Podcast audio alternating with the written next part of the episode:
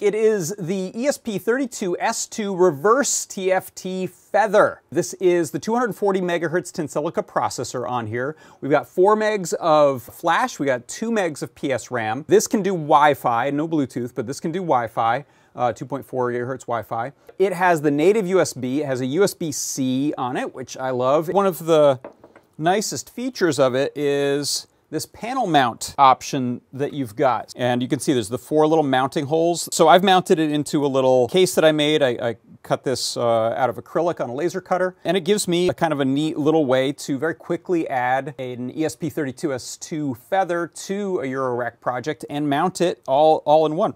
Um, here you can see it's, uh, it's just sort of a temporary solution here and the, the jacks aren't connected up to anything. This is just sort of a proof of concept. It is the ESP32S2 reverse TFT feather.